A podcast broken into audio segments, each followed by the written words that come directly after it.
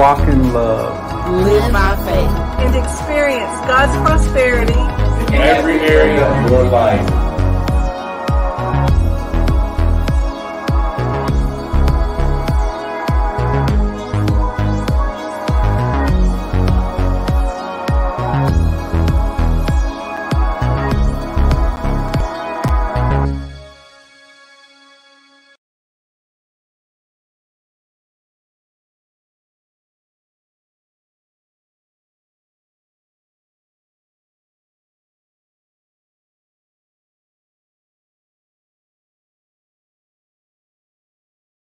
All right, testing, testing, one, two. All right.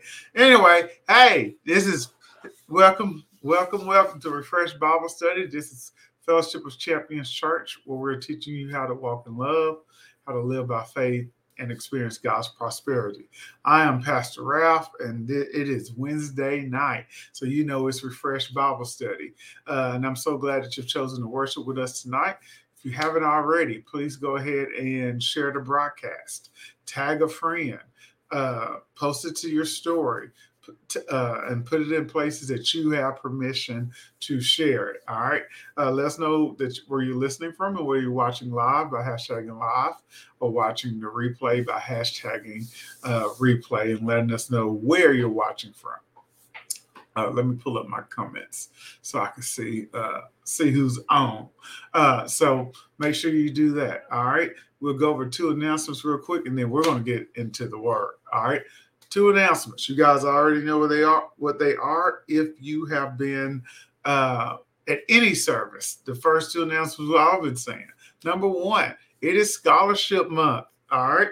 So it is. Um, uh, scholarship drive July 1st to July 31st. I was looking for the date, then I got a text message. Hold on. It is Wednesday the 27th. All right.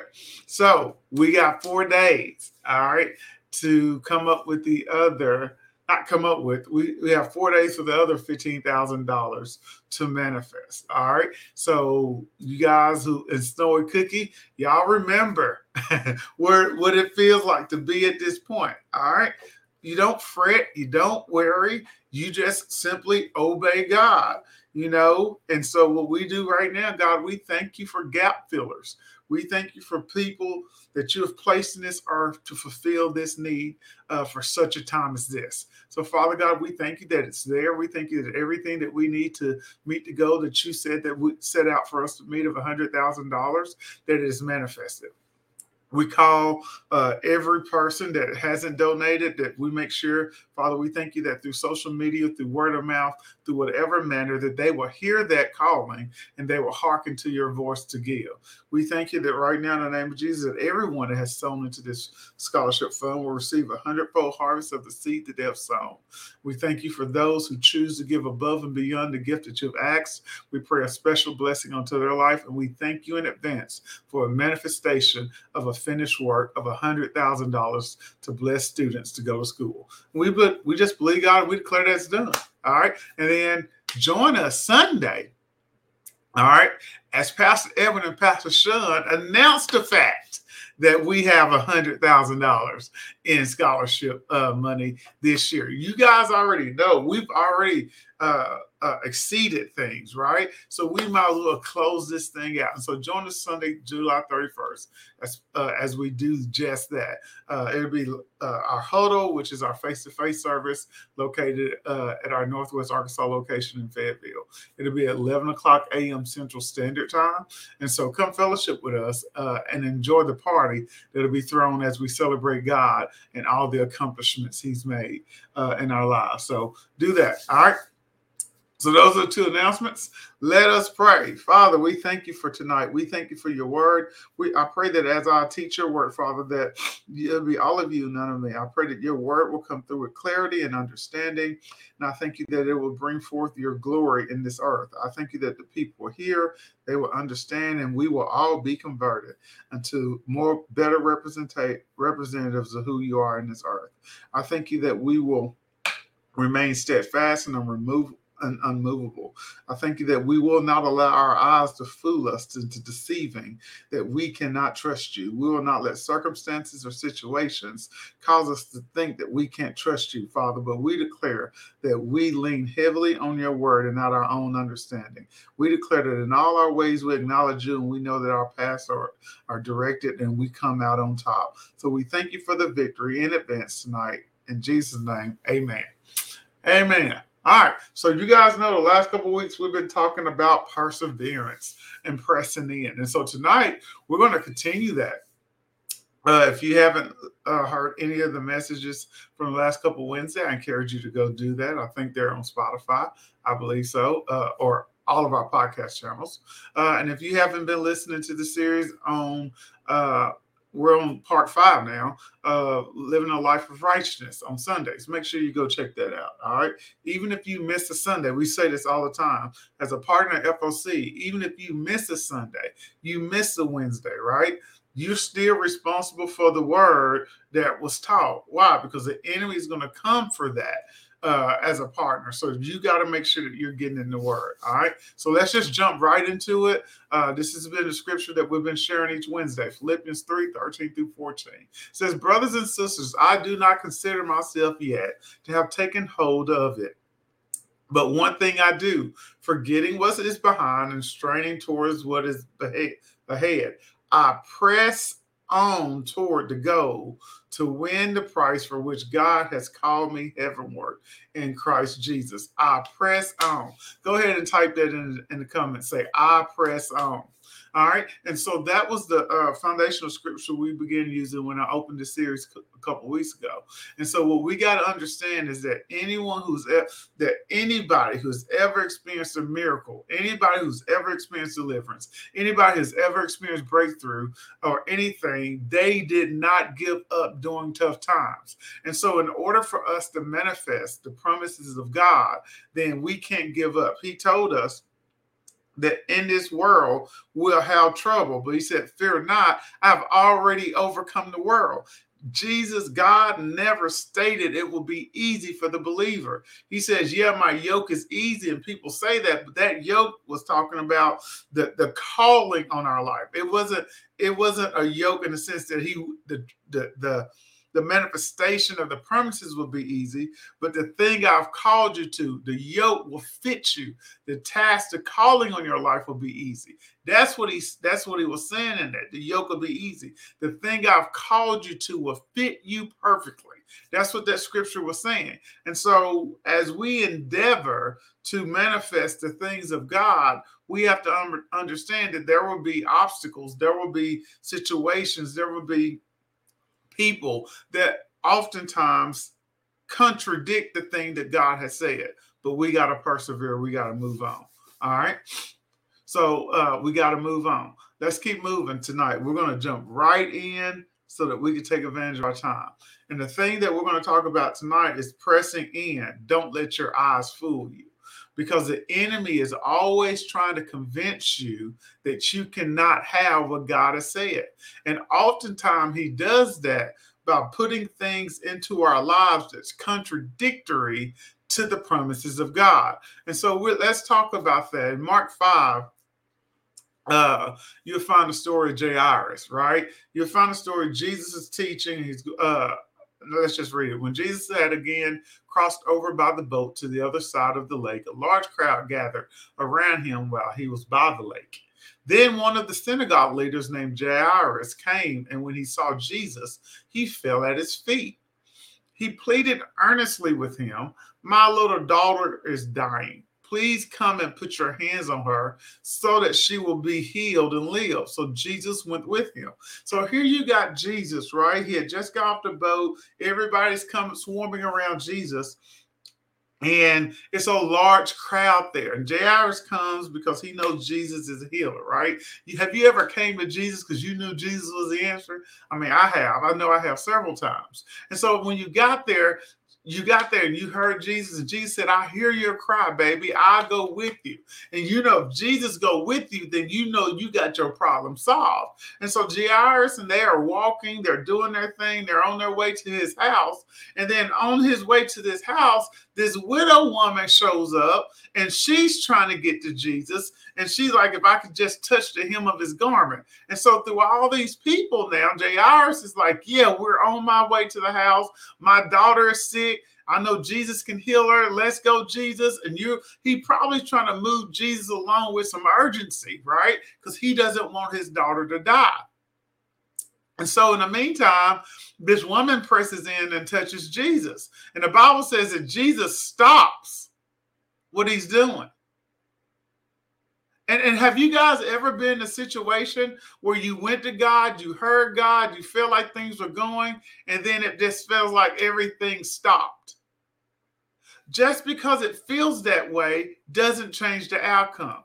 Don't tell your neighbor this. Say, say circumstances don't change the outcome. And so at that time, Jairus, they were no longer moving. Jesus had asked his disciple, Who touched me? And, the disciples like, Jesus, you in the crowd. What do you mean, who touched me? He's like, I felt power leave. And so Jesus is like, Who did it? And then the woman comes forward and they're having a full conversation about her healer. Right? And Jairus is just sitting there chilling, like, I thought we were going to my daughter's house, right? God, I thought this was my time to get blessed. I see you blessing everybody else. What about me, God? I mean, come on, y'all, y'all ain't never did that. Maybe it's only me. Maybe it's only me. So I'll talk about myself. But anyway, that's what was occurring.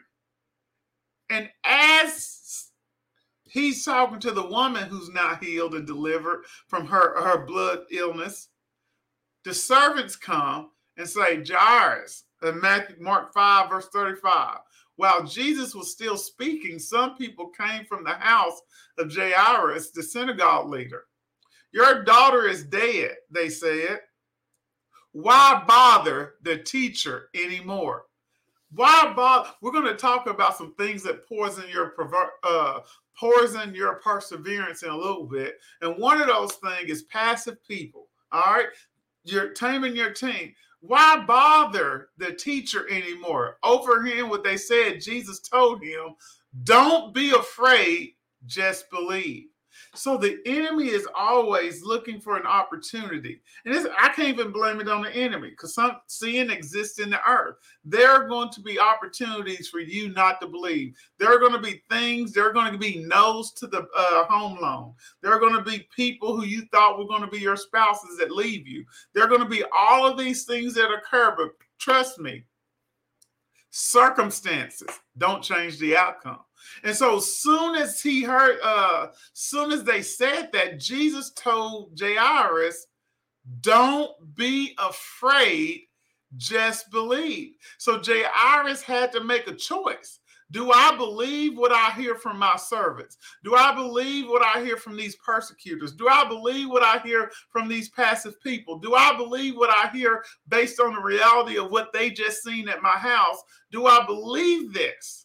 Or do I grab onto what God has said and I press in? Because here's what we got to believe perseverance is always a choice.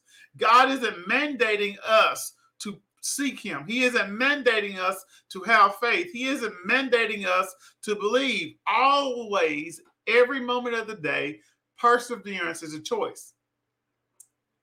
And so Jairus decided, you know what? I'm going to take him at his word right? But let's look at what Jesus told him when he said, Don't be afraid.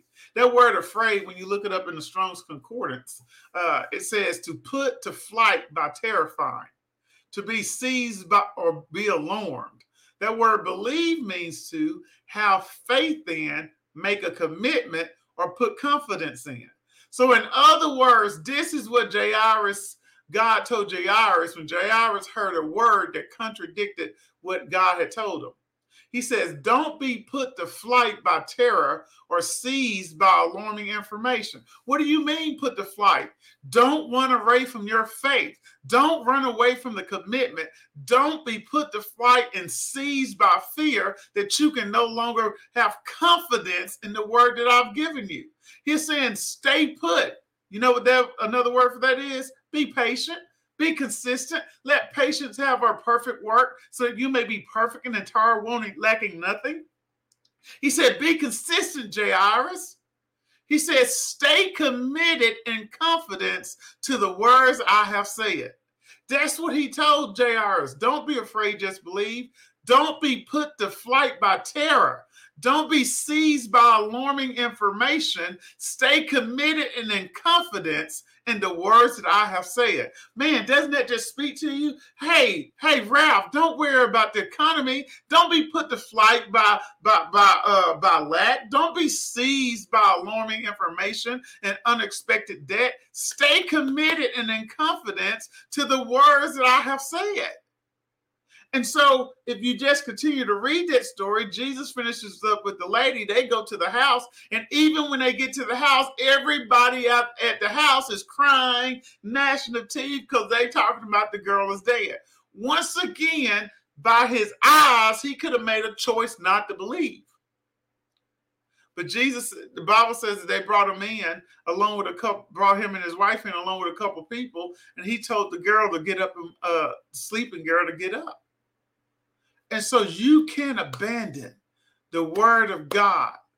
I want to tell you tonight don't be afraid, just believe. You can't abandon the word from God simply because your eyes telling you something different. You can abandon the word of God simply because your ears telling you something different.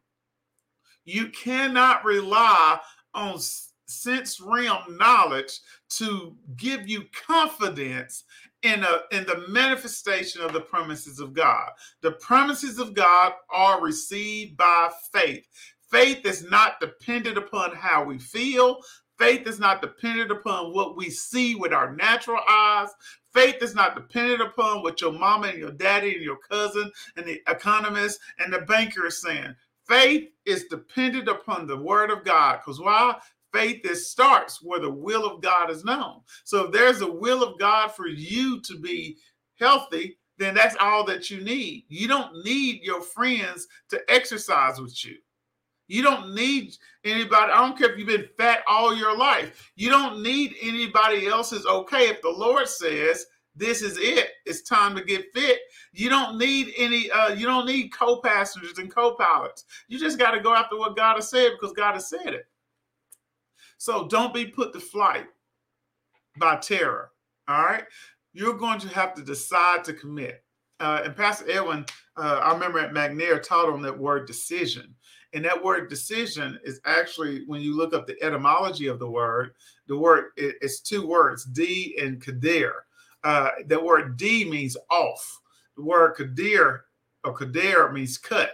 And so when I make a decision, I cut off everything else. So I got to cut off all things that hinder me from committing to persevering with God. I got to cut off everything that hinders me that uh, hinders my faith. I got to cut off everything that begins to be a roadblock in my ability to manifest the promises of God on and paint those pictures on the canvases of my imagination so I may see them and run with them. I, it's my job to decide.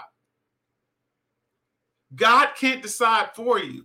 All God can do is give it to you. He can't decide for you.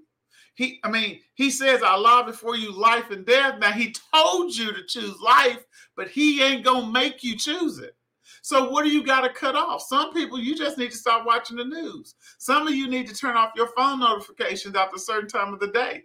Why? Because that's that personal, uh, that personal uh, persuasion that's causing you to miss out on God, right? We're going to talk about the five things that poison our perseverance. Your own personal issues getting in the way of you seeking God.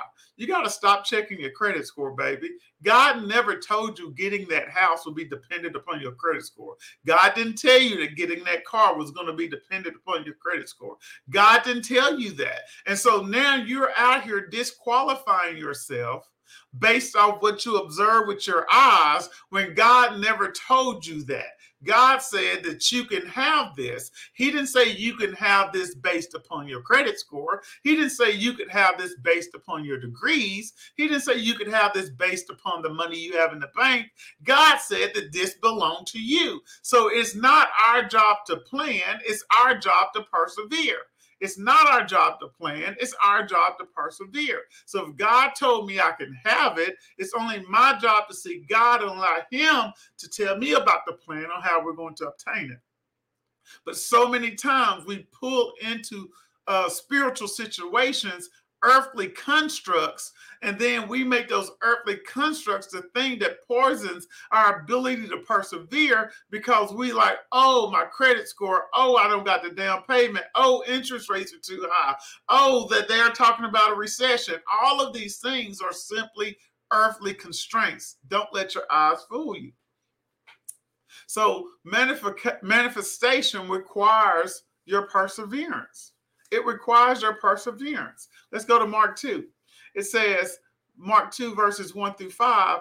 A few days later, when Jesus again entered, entered into Capernaum, the people heard that he had come home. They gathered in such large numbers that there was no room left. Not even outside the door, and he preached the word to them. I mean, they they having a good old revival. It, it ain't it ain't no room nowhere. Everybody packed in there to hear Jesus. Some men came bringing to him a paralyzed man carried by four of them.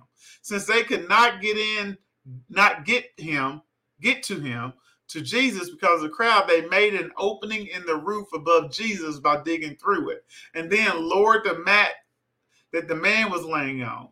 Verse 5 says, When Jesus saw their faith, he said to the paralyzed man, Son, your sins are forgiven when Jesus saw their faith, your faith has evidence, your faith has substance, right? Hebrews 11 and 6 says, Now faith is the substance of things hoped for, the evidence of things not seen. So, so imagine you at Big Mama's house. I remember being at my grandma's house uh, during the summer, and it was family reunion time and everybody was there right? So the house is crowded all the adults on the inside the kids told out to play and you just want to go in and get a cup of water. Well you had to press your way through and sometimes that was difficult. So imagine a situation that is so crowded that you can't get through but your friends are so committed to your deliverance and their faith they so committed to you being uh, set free and healed that they begin to go out of their way. See sometimes the traditional route isn't the route you're going to be able to take to get what you need. You ain't going to be able to do what everybody else is doing you're not going to be able to Im, uh, to imitate everything that you read in that book. It may just not work for you. But the thing is, if you tame your team and you got the right friend, there's so many messages in that. If you tame your team and you got the right friends, in this situation, Jesus said that he saw their faith. And you got to understand they had to do, do, do some work. You just don't climb up on a house and it's just, I mean, I'm sure when they started carrying him, they didn't have hammers they didn't have a, a crowbar. They, they didn't have anything to remove nails and sticks. They didn't have a chainsaw. Why? When they got to the situation, they did what was required to get what they had already seen. Their deliverance of their friend, it wasn't the first time they saw his deliverance when Jesus told him to be healed. That was the second time they saw it. The first time they saw it was in their own minds on the canvas of their imagination. See, that's how they persevered. That's how they pulled those boards, board from board from that roof. That's how they took them shingles off or the straw off the house. That's how they climbed, got the man up there and they made the ladders. I'm sure it took them hours. They only were able to see do that because they had already seen the end before the beginning. So many times you can't persevere because you don't have an image. And without an image, there will not be any type of sustaining. There won't be any type of pressing in. There won't be any type of commitment because you ain't ever seen what God said. That's why it's so easy to quit.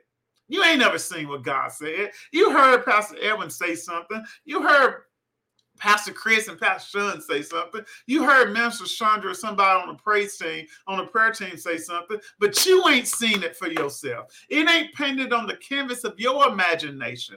Therefore, when tough, because no, their faith made their friend whole, right? But you don't even got good friends that's going to carry you like that. You ain't tamed your team.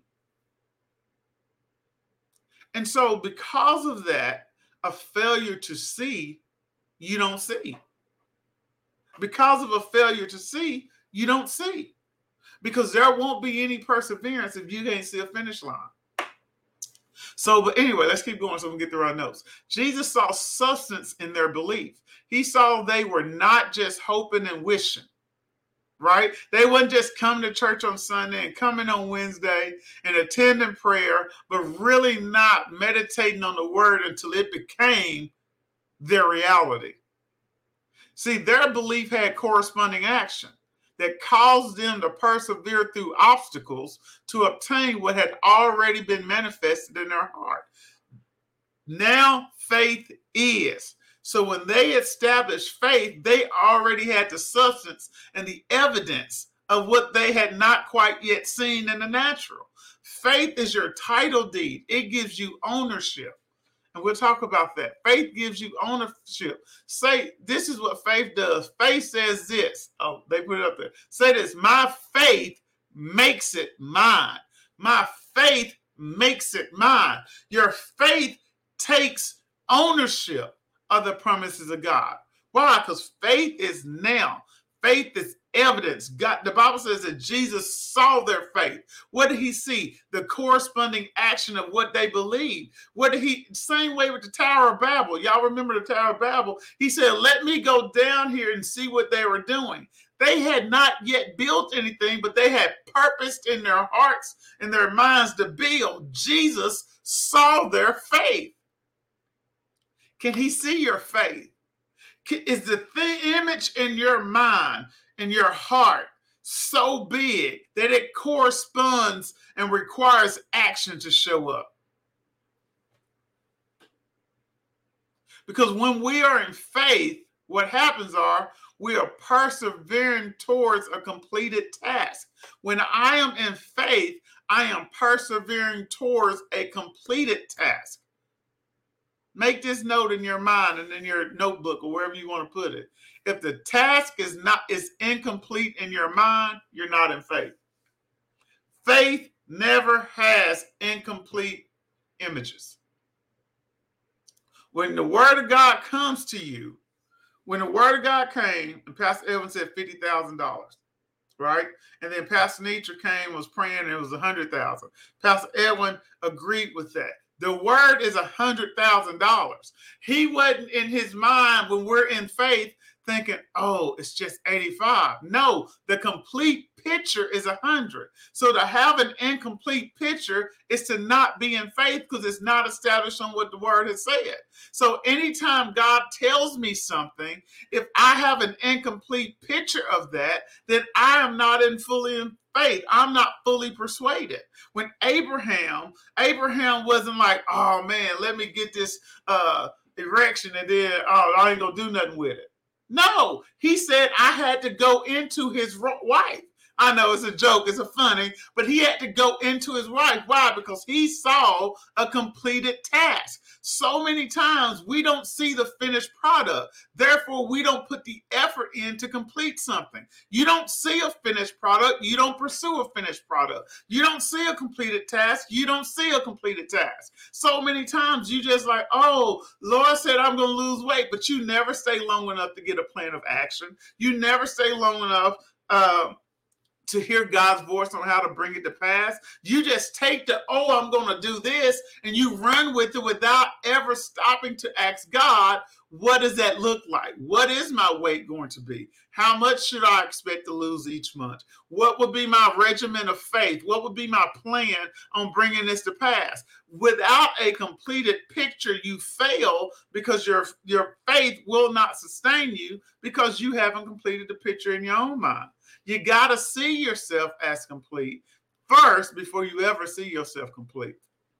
So you may not have all the details around how to work, but faith guarantees it will reappear the way God has promised. And I did say that reappear. You may not have all the details on how it's going to work, but faith guarantees it will reappear the way God has promised. When God told April and I about this house, we didn't know how it was going to work. Heck, all I could do was depend on God because we didn't have the money. And so when we signed the papers, we just saw re- we just saw the reappearance of what we had already seen by faith.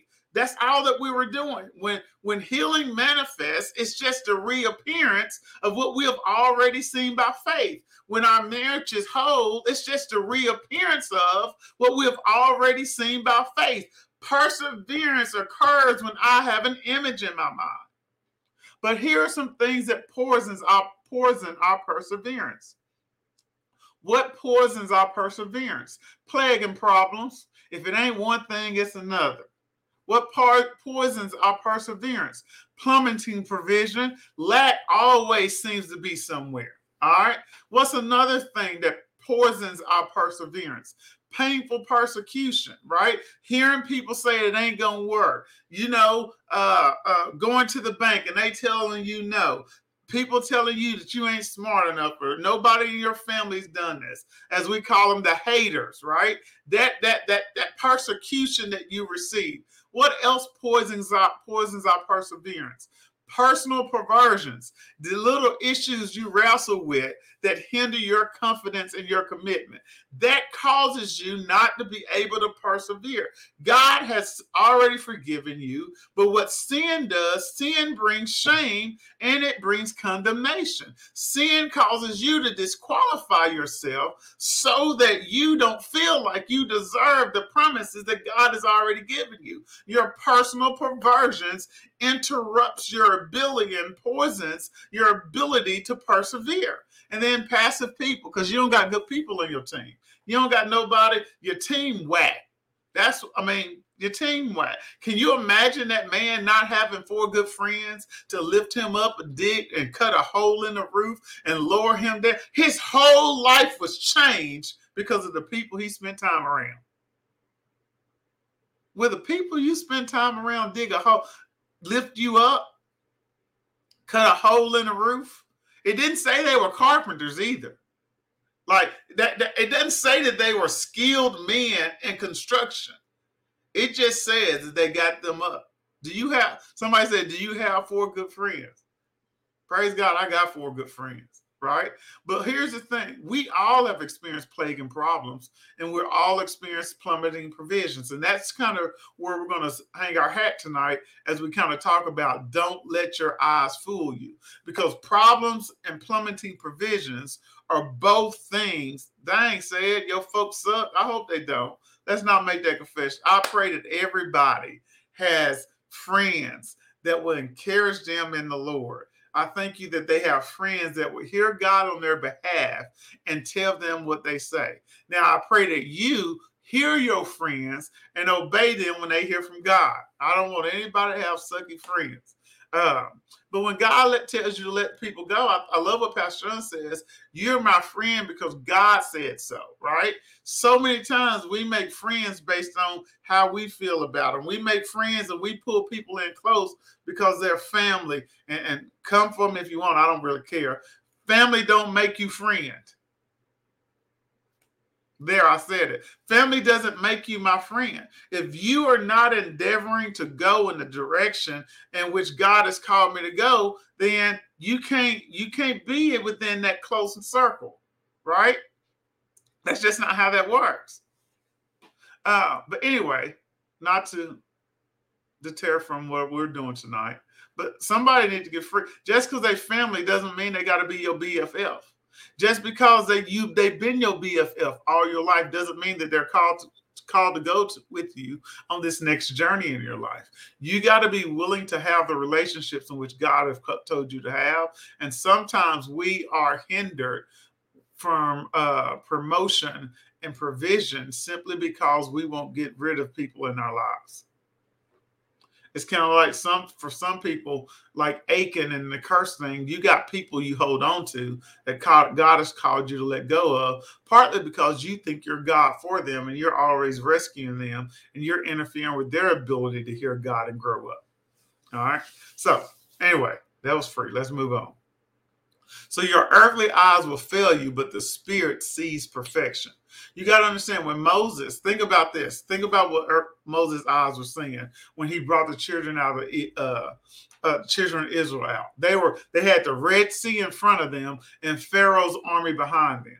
So in the natural, what they saw was an insurmountable situation, right? You like God, you brought me here for me to die? They was like, is there not enough graves in Egypt, God? This is what we doing? You gonna bring us out here and, and, and we gonna drown trying to cross the sea, or they gonna kill us? That's that's what they were saying. Why? Because they began to lean more on their own sight with the situation. And as you lean on your own sight, the situation goes grim and more grim and darker and darker until what your perseverance has been poisoned by the situ plaguing situ what problem that you see in front of you. Don't let your eyes fool you. Circumstances don't change your outcome.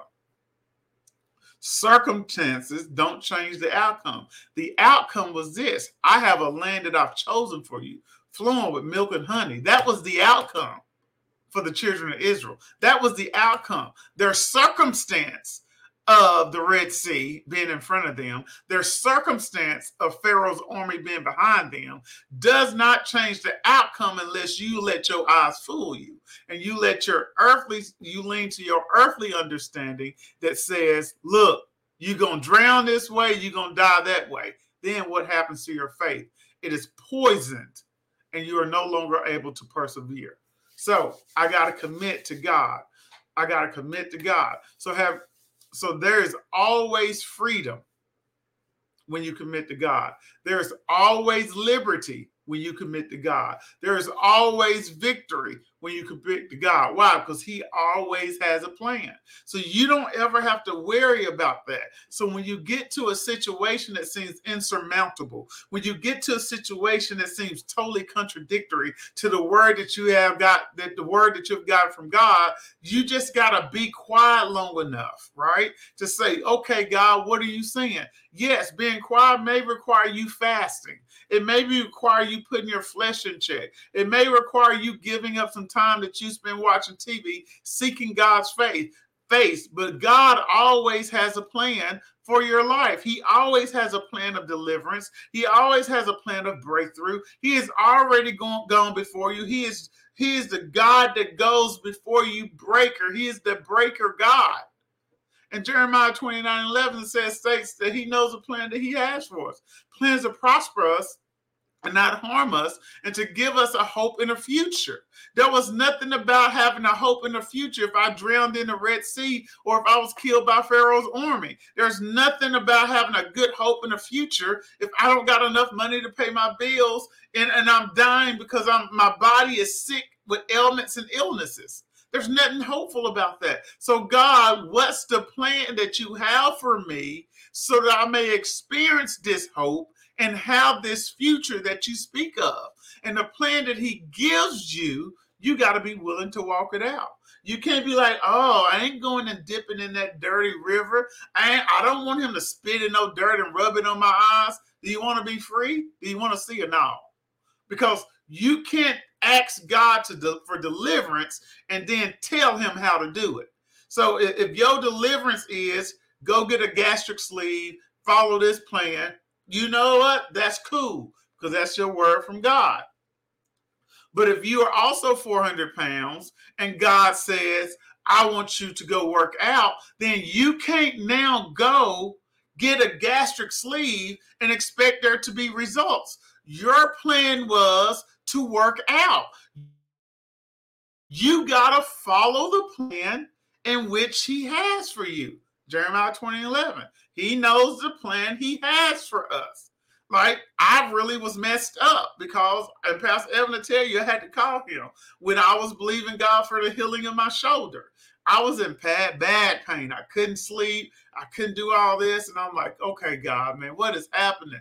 Like, I, I believe I'm in faith. I'm like, I, I know I'm healed. I know what your word says. And, and now the doctor's talking about surgery. I just felt like a punk if I took the surgery route.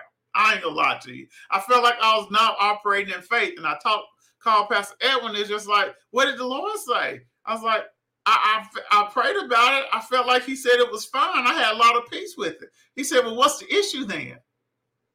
So many times we want to put parameters on how God flows through you. Guess what? I ain't had no, I ain't had no, no more pain in my shoulder. I'm, I was playing football and throwing catch with my, playing catch with my kids.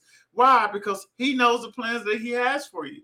But if you are always dictating the plans that God has for you and you're rerouting them based on your own understanding, then you're going to experience what the flesh provides, which is failure or disappointment, or let's say this good. You may get good through your flesh, but you won't have great and abundance. And so many times you can get so satisfied with just saying good that you miss out on so much more. Like you grew up and, and, nobody ever made more than forty thousand dollars. Now you're making one hundred fifty thousand, but you didn't know that the Spirit of God and His plan for you was to be a multi-millionaire. But because you got so settled with good, 150K, nobody ever else has done this. And we're living a good life and we're vacationing four times a year and we're able to buy our cars and houses cash. You settled for good and left abundance on the table. He knows the plans that he has for you, says the Lord. So our job isn't to plan. That's God's job. Our job is to persevere in faith, to press into the word and his promises. Our job isn't to plan. That's God's job. Our job is to persevere in faith, to press into the word and his promises. Now, I'm not saying that you don't have a plan of action. God's going to give you a plan of action. You write that thing down. So I'm not saying that you don't do anything. That's that's not what I'm saying, but my job isn't to come up with a plan for my deliverance. That is God's job. My job is to have faith in the plan that he gives me for my deliverance. I love that, Shavandra. Yeah, God wants more than good for you. Y'all might as well, I like that. Go ahead and say that. God wants more than good for me. God wants more than good for me. He just, God wants more than good for me. He wants more than just good for me. I love that. I'm gonna say that God wants more than good for me. I got a good job, but God wants more than good for me. I make good money, but God wants more than good for me. I got a good marriage, but God wants more than good for me. So I won't get I won't settle with just good. But God says, I've come that you may have life and that life more abundantly. More abundantly more abundantly. He said you should be able to give to every good work and charitable donation. I ain't write the check for a hundred thousand dollars this year. So I got I got work to do in my finances. I didn't buy that family who house burned down a brand new house cash. So I still got work to do in my finances. I, I'm not a benefactor for the kingdom and able to build churches for churches who can't afford it but need a place to dwell. I, ain't wrote that million dollar check yet. So I still got growth in my finances. Right? Now, my family taken care of, my wife and, and the three kids, yeah, we good. But there's so much more, right? Because God wants more than good for me. Hallelujah.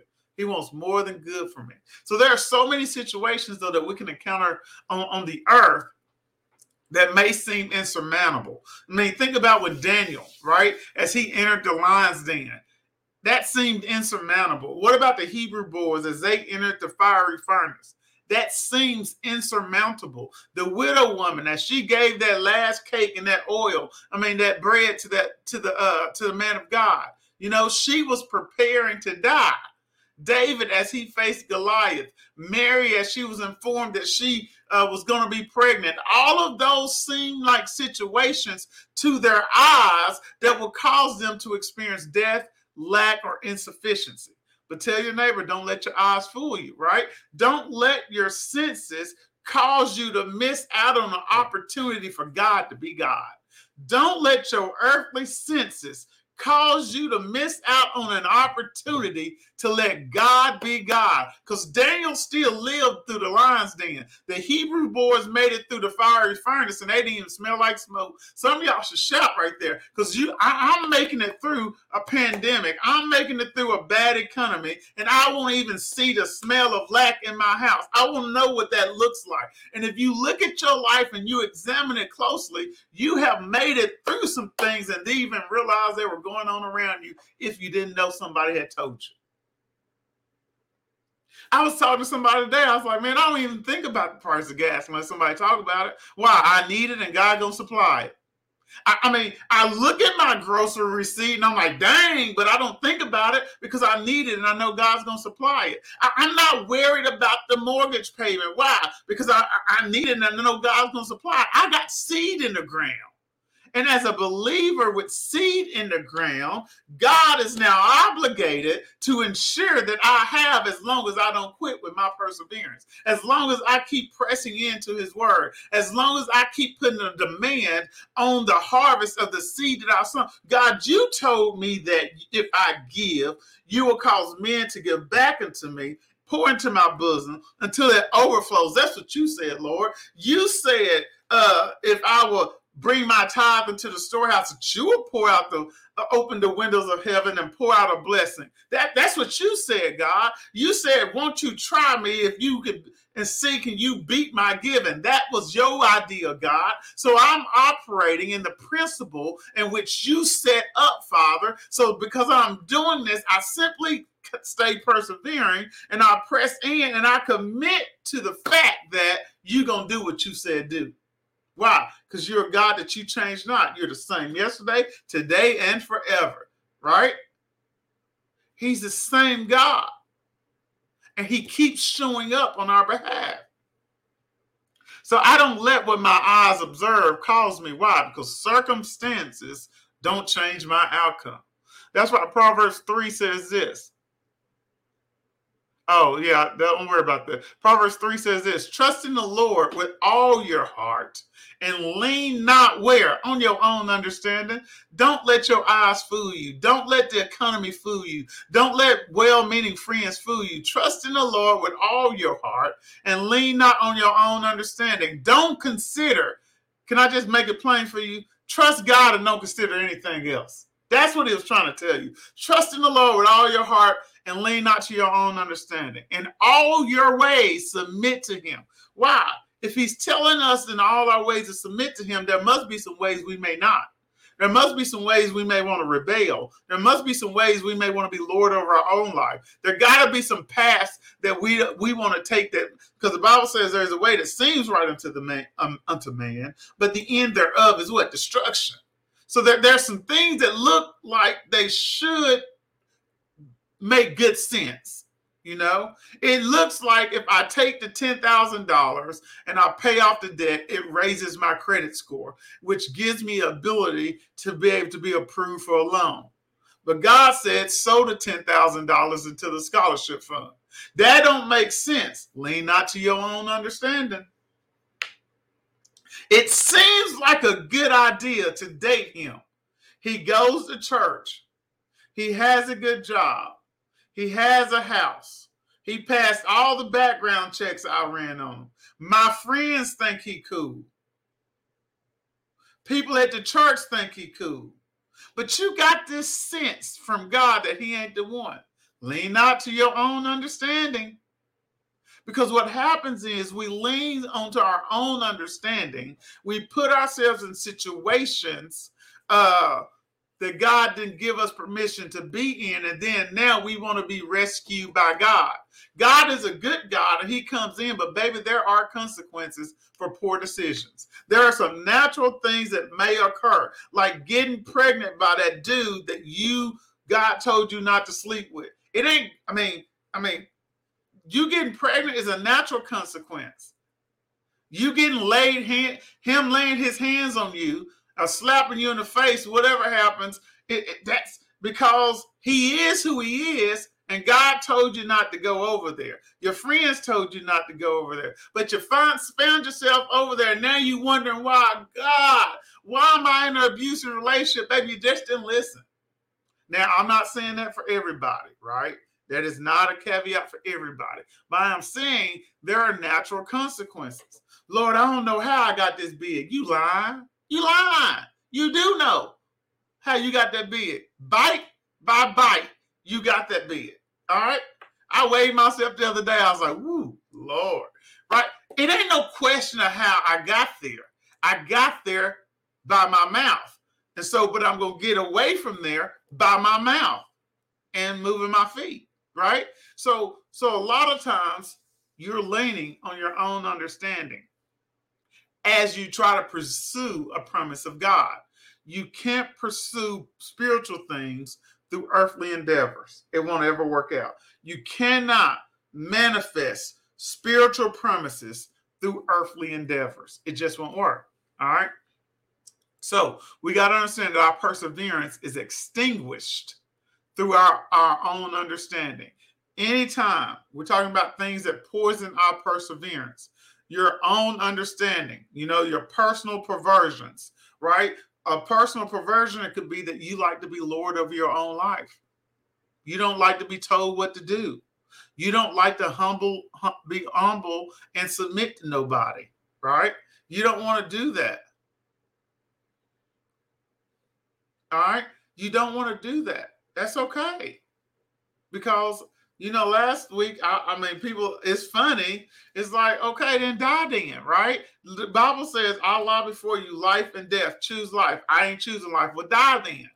And a lot of times we're choosing death, but death deceives us because it's not quick.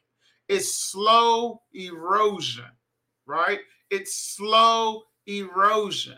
Like if you just take a water, a water hose, and barely turn it on, in dirt, right? And you just let the water flow downhill. Well, if you let that happen, you may come back that an hour later not see much except it's wet. And you may come back a week later, it's nothing but maybe wet and a little little bitty small ditch happening, right? But if you let that water flow over time, then what happens eventually it erodes a path and it creates a path and it becomes wider and water and water. And see, that's what sin does. I, forget the saying. They say sin keeps you lonely you want to be kept. And some, I mean, somebody put it in there. I forget what the saying. But anyway, that's what happens. So, so many times we're deceived because we don't die in the sense of under, earthly understanding. Slowly, that sin, that personal perversion, that poisons your perseverance. It's slow. Oh, you know what? You took the text message. Ain't a big deal. I mean, he all he did was ask me how I'm doing. It's not a big deal. It's, it's just one piece of cake. It, it's not a big deal. I mean, he said pray every day. It's not a big deal just to skip one day. I, I know he said to uh, not watch TV, but one show won't hurt. You know, I know he said to stay on my job, but it won't hurt if I get on Indeed and look for one or two and apply for it. You know, I know he said not to move to uh, Atlanta, but it won't hurt to look at plane tickets and see what kind of their housing market looks like. It's just those, it's those subtle little things that contradict the word of God, where the enemy is looking for you to open the door so that he can just drag you through.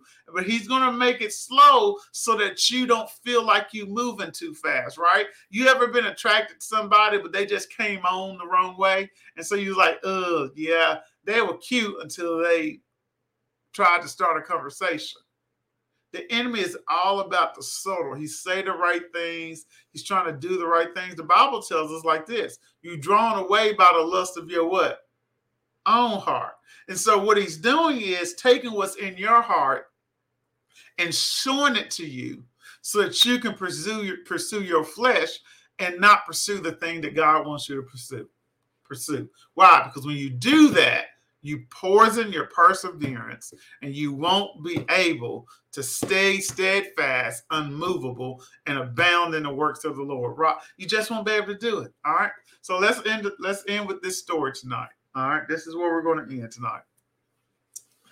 We we like to cruise. We ain't been on one in a while uh, due to uh, COVID.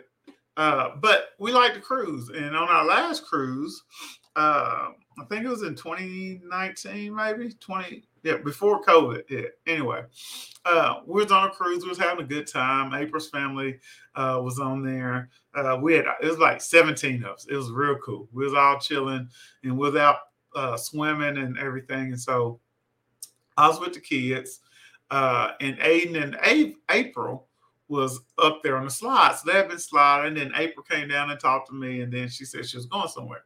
So in the meantime, I'm like, Aiden sliding, he's sliding. And he's like, Daddy, I'm to go up there and slide. I was like, okay, cool. I can see you. Stay where I can see you. Well, he went up there. And I was like, man, it's taking him a long time. Like, it don't take that long to climb the ladder. Anyway, unbeknownst, unbeknownst to me, Aiden had walked off. Aiden was lost he was lost to me. And so the moment I noticed that he hadn't slid down and I ran up there and I looked around and I looked everywhere, I panicked. I'm like, my heart sank. I was uh, emotions everywhere, right? Like my kid is not here. All right. Talk about a what do we talk about? Poison our perseverance, plaguing problems, plummeted provision. I'm like, I'm like, I'm like, what is happening right now? So immediately I just began to pray. And when I prayed, I was like, the Lord is like, you'll find them. So that was a word I stood on. We'll find them. And, and, and I began to search for them.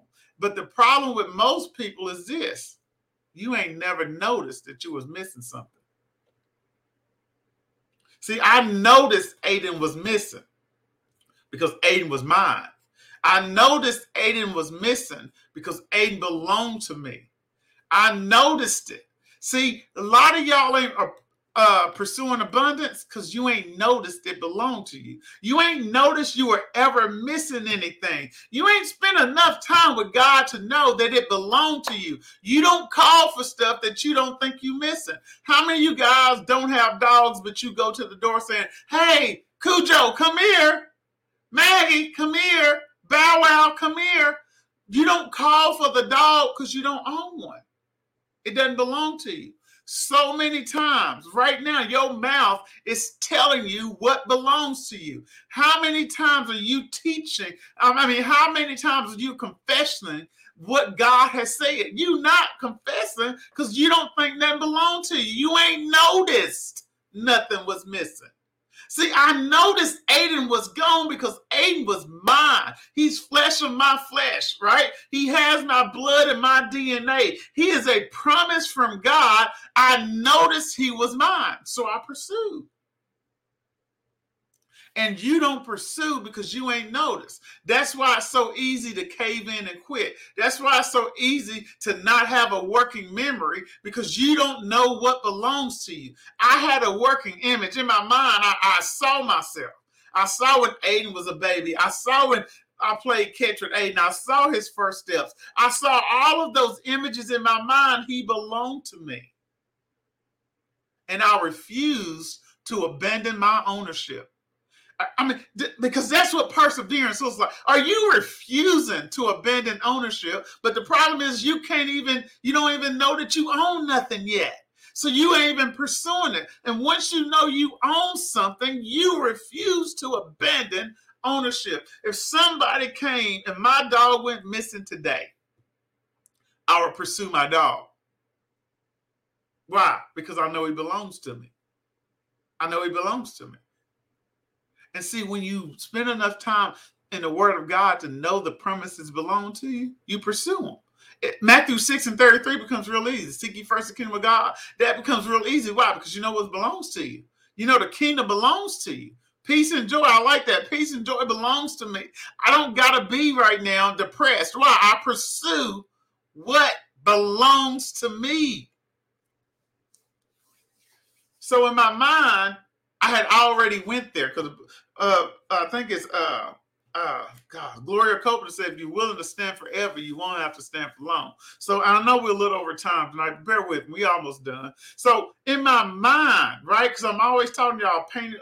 You got to have an image painted on the canvas of your imagination, right? The write the vision, make it plain so the people who see it may run with it, right? So in my mind, I had already prepared myself, right? And this is a story for your imagination. I was going to peel away the steel of the ship the hull of the ship with my bare fingertips if I had to. Why? Because I was prepared to go all the way. We was gonna shut down every door. We wasn't gonna go when we docked, when nobody going nowhere. Now I don't know how I'm gonna do all this as one person, but I was prepared to go all the way. Why? Because he belonged to me, and I had an image of him. I asked people who passed by, "Have you seen my son?" I, am like, what does he look like? I describe him to him. I asked people, my, I requested help from the people uh, that work there. I, I, found a family member and I said, hey, can you help me? Aiden, I can't find Aiden. But I didn't ask his mama. Why didn't you ask his mama? I needed to be able to control the search party. I didn't need to be concerned about her while I was also concerned about him. And see, so many times you got to ask yourself have I picked the right people to endeavor with me? Have I picked the right people to endeavor with me? Because sometimes, even though April, she my go to, that's my best friend forever. That's my boo and my love. But in this situation, I, I didn't need April. I needed my brother say it. Uh, my other brother said, said Vaughn went with me. My brother said Marks. I needed him. Why? Because he stayed cool, calm, and collected. I didn't, I need to endeavor with people who I didn't have to be concerned about who would get lost in translation because of the emotion that they had for that ride, for the task that's at hand. And if you notice, the Bible talks to us about that. If you go over there and you study Gideon when he was going to fight the Midianites, right? He Gideon left with 32,000 men, he left to go fight the Midianites, to go back because they had been in uh, they had been in persecution and slavery and all that for like seven or eight years, I believe it was. And God was freeing them, and He told Gideon to do that. He had 32,000 men, and the Lord said, "You got too many people." They were not all needing to go with him. So you trying to take too many people. You endeavoring with people that ain't supposed to be endeavoring with you. The Lord told him he had, you got too many people. He says, look, here's the plan. Here's the plan. The first group, I'm you just need to ask them, hey, who afraid? Which one of y'all don't believe we can't make it to a hundred thousand dollars by July 31st? Y'all go ahead. Y'all, y'all dismissed. Why? Because he said, Let me find out which ones are in fear and dismiss them. The Bible says 20,000 men left.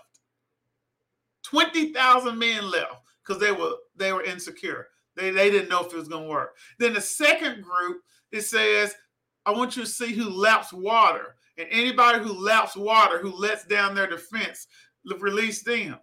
Which ones say they want to go, but they ain't willing to pray?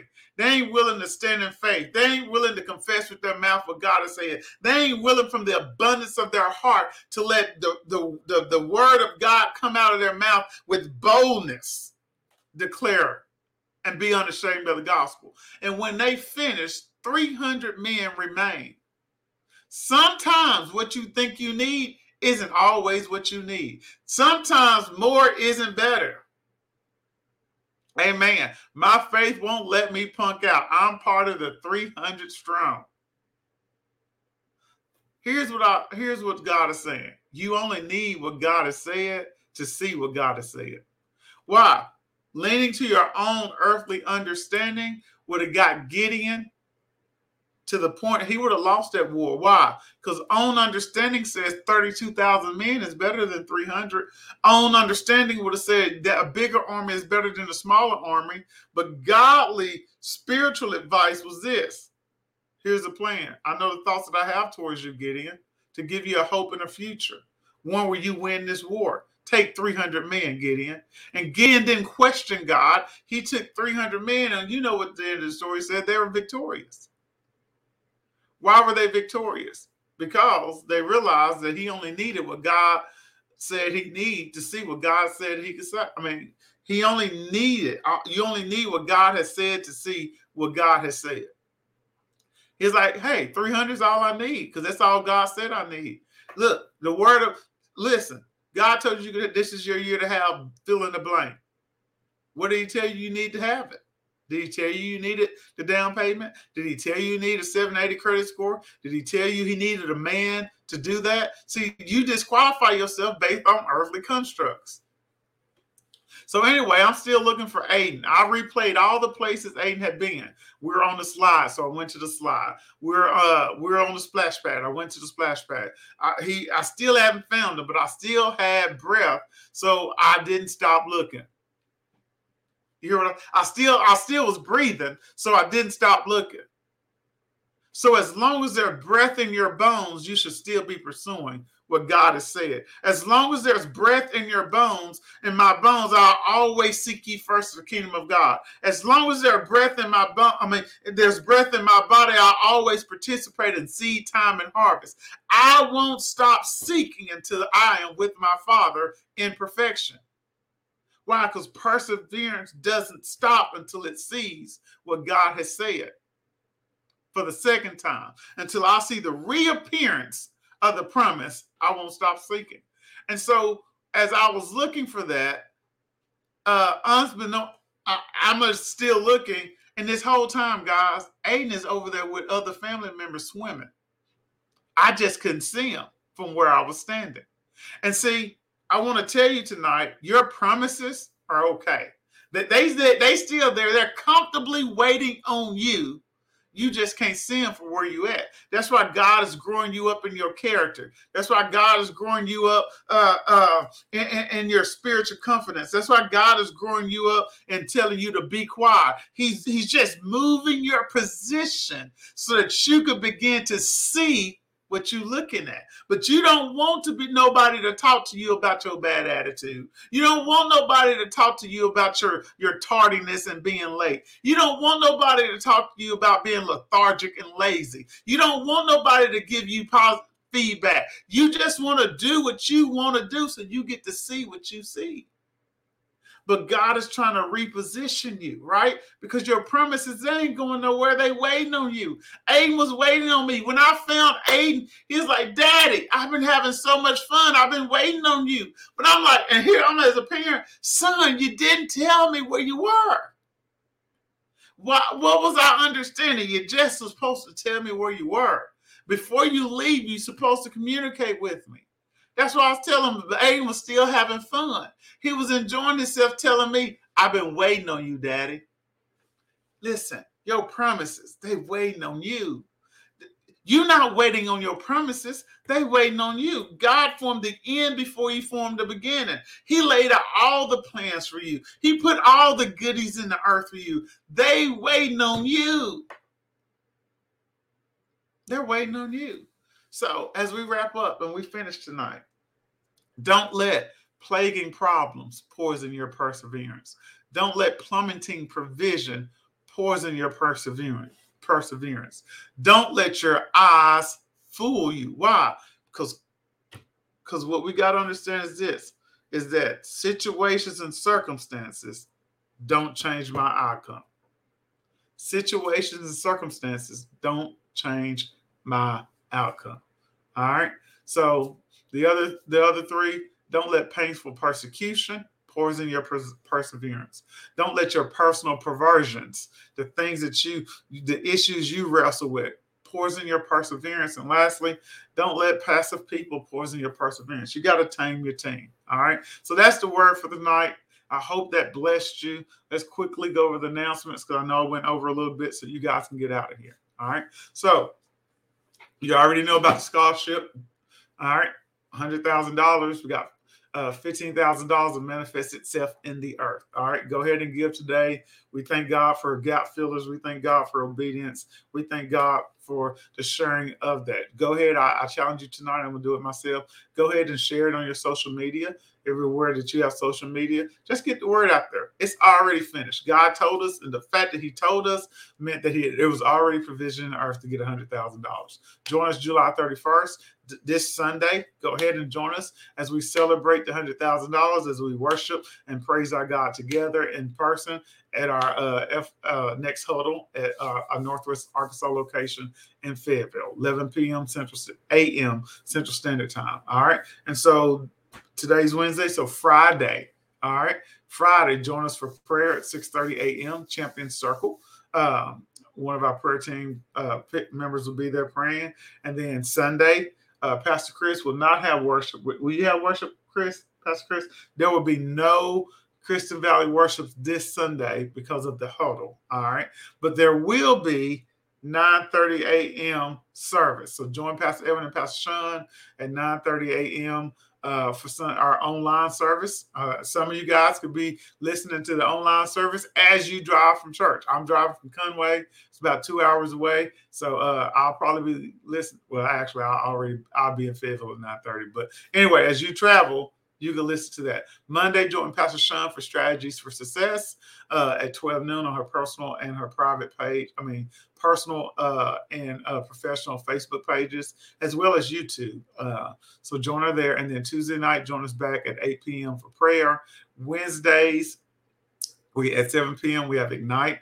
Make sure that you're tuning in for that. Go to focchurch.com for more information, or you can message uh, Minister Chandra or Centrisa uh, for more information about Ignite. And then Victory Zones on Demand. Make sure you're getting your kids plugged in uh, in, in the series that we're teaching now, and every series. Even if you miss things, like this this past Sunday, uh, I wasn't feeling well, so I didn't get everything uh, posted, and so there wasn't a video up. But dude, I think I look, we probably got 80 messages up in Victory Zone or more. Even if there's not a new one, there's plenty word there for your kids. So get them plugged in with that and then join us back here next week uh, for Refresh Bible Study as we continue our series on uh, pressing in uh, at persevere. The cho- choosing to persevere. All right, you guys be blessed. I think that's all the announcements. Oh, uh, no, no, come home. Praise God. Uh, it is great. Uh, April uh, one of my nephews uh, made a commitment to Christ. Uh, we, I mean, guys, I'm, I, the Lord. Listen, if you just do Matthew six and thirty three, all that other stuff is going to add up for you.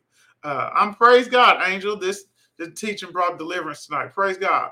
But but seek people. All right, seek people. Make sure that you're out looking for asking God. God, make my heart tender towards people who don't know you. Give me the words to say uh, or the things to do to cause them to see your goodness and your love in this earth. Because no matter the, no matter the things we're believing for, people should always be something we're believing for. All right.